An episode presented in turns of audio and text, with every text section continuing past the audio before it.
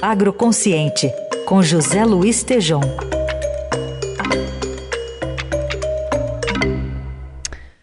Hoje, o Tejon repercute a entrevista do novo ministro da Agricultura para o Estadão nesta semana. Bom dia, Tejon. Bom dia, Carol. Bom dia, ouvintes. O ministro Fávaro diz que a preservação é a galinha dos ovos de ouro e garante direito à propriedade assegurada como está na Constituição. Entrevista para o Estadão e também conversando conosco aqui na coluna Agroconsciente, o ministro da Agricultura, Pecuária e Abastecimento afirma que meio ambiente, preservação, sustentabilidade, práticas sociais formam o futuro inexorável do agro doravante. Ele também afirmou que irá desenvolver tolerância zero com o crime, desmatamento ilegal.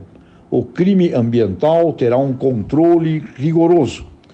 O ministro Fávaro disse atuar para desmobilizar o clima de tensão entre parte de agricultores e pecuaristas com o governo Lula e afirmou, aspas, sobre invasão de terra, o governo novo já deixou muito claro que o direito à propriedade e o direito à terra homens e mulheres que tenham essa vocação está na Constituição.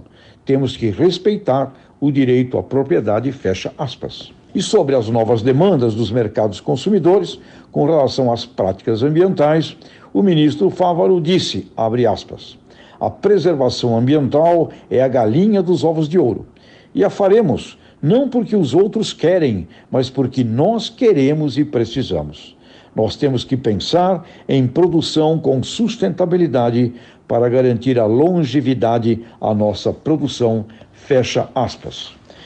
O novo governo, continua o ministro Fávaro, irá abrir linhas de crédito e tecnologia aos produtores que adotarem práticas conservacionistas.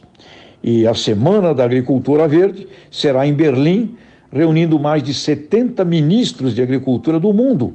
Agora ocorrerá de 20 a 29 de janeiro e essa será a mensagem brasileira nesse grande evento internacional. Então, Carol, ouvintes, Abrir novos mercados com programas de descarbonização deverá ser de valiosa importância estratégica para diversificarmos produtos vendidos ao mundo e também diminuir dependência de poucos clientes. Além disso, uma integração desse novo agro virtuoso, como bem o batizou o professor Décio Zilberstein para nós aqui no Agro Consciente, significará empreendedorismo, empregos, cooperativismo, saúde e impactos positivos no PIB do Brasil. Então, Carol, ouvintes, está na hora de parar o bate-boca polarizado de extremas esquerdas e direitas, umas patéticas e outras patetas e irmos ao futuro. Para frente, esse é o único caminho. Um grande abraço, até a próxima. Valeu, Tejon. Volta na